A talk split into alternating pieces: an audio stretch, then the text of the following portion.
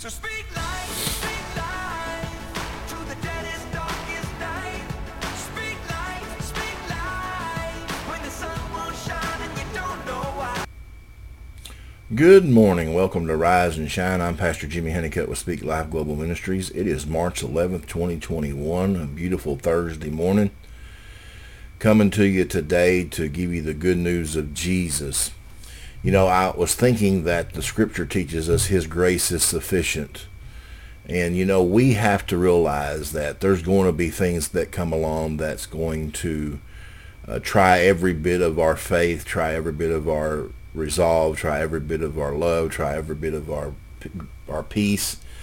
But the Bible teaches us his grace is sufficient. And so what that means is that we have the ability through Christ to stand before whatever opposition that we may face and have the peace and the understanding of God, and not to be, as the scripture says, tossed to and fro with every sound and wind of doctrine. But we have built our foundation upon the rock, and the rock is unmovable. But with that said, I realize there is situations that come to the Bible says that the enemy comes as to kill, steal, and destroy. But Christ has come that we may have life and we may have it more abundantly. And, you know, we must realize the tricks of the enemy. We must realize that everything that looks good, sounds good, is not necessarily good. I mean, you look at today at all the stuff that's going on in the world with, you know, with all several cartoons being pulled and several books being pulled that, you know, I mean, when does the monotony of stupidity in this world stop? Well, it only stops when we come into knowledge of the true wisdom of God.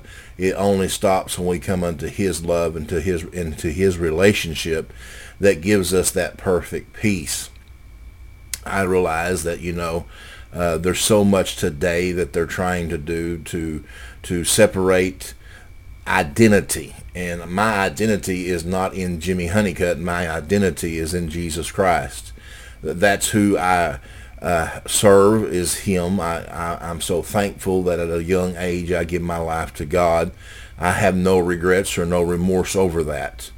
And so to be encouraged in knowing that, you know, the Bible says, I feel like this just goes to somebody, that weeping may endure for a night, but joy comes in the morning. What we have to realize today and what we have to think about is, what are all these attacks for? These attacks are to keep our morning from coming.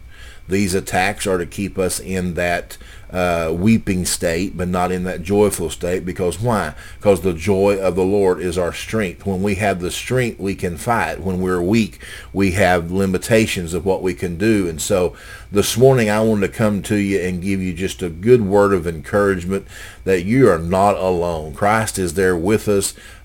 Speak Live Global Ministries is there. All you got to do is reach out and say, hey, Brother Honeycutt, I need prayer. You don't have to go into detail.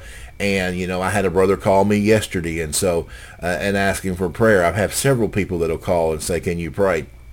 That's what the church should be doing, holding our brothers and sisters up. It is time that we quit bashing one another and quit tearing down one another and hold each other up and hold each other to an accountability of the things of God. We must be righteous before him. And, you know, I am so thankful. As I will say again, today's the day the Lord has made. I will rejoice and be glad in it. Why? Because I have another day to spread the good news of Jesus. Because I have another day to spend my life doing what I love to do, and that's ministry, and doing all that I can do to help those that have need of help.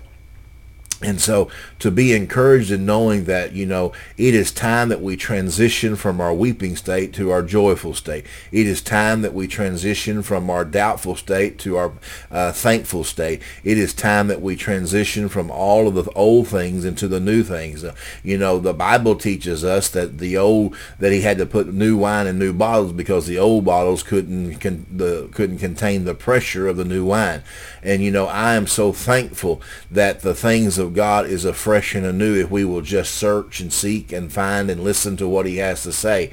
And be encouraged today that God loves you and that you're not doing this alone. I don't know why I keep saying this, but God is trying to tell somebody you're not in this alone.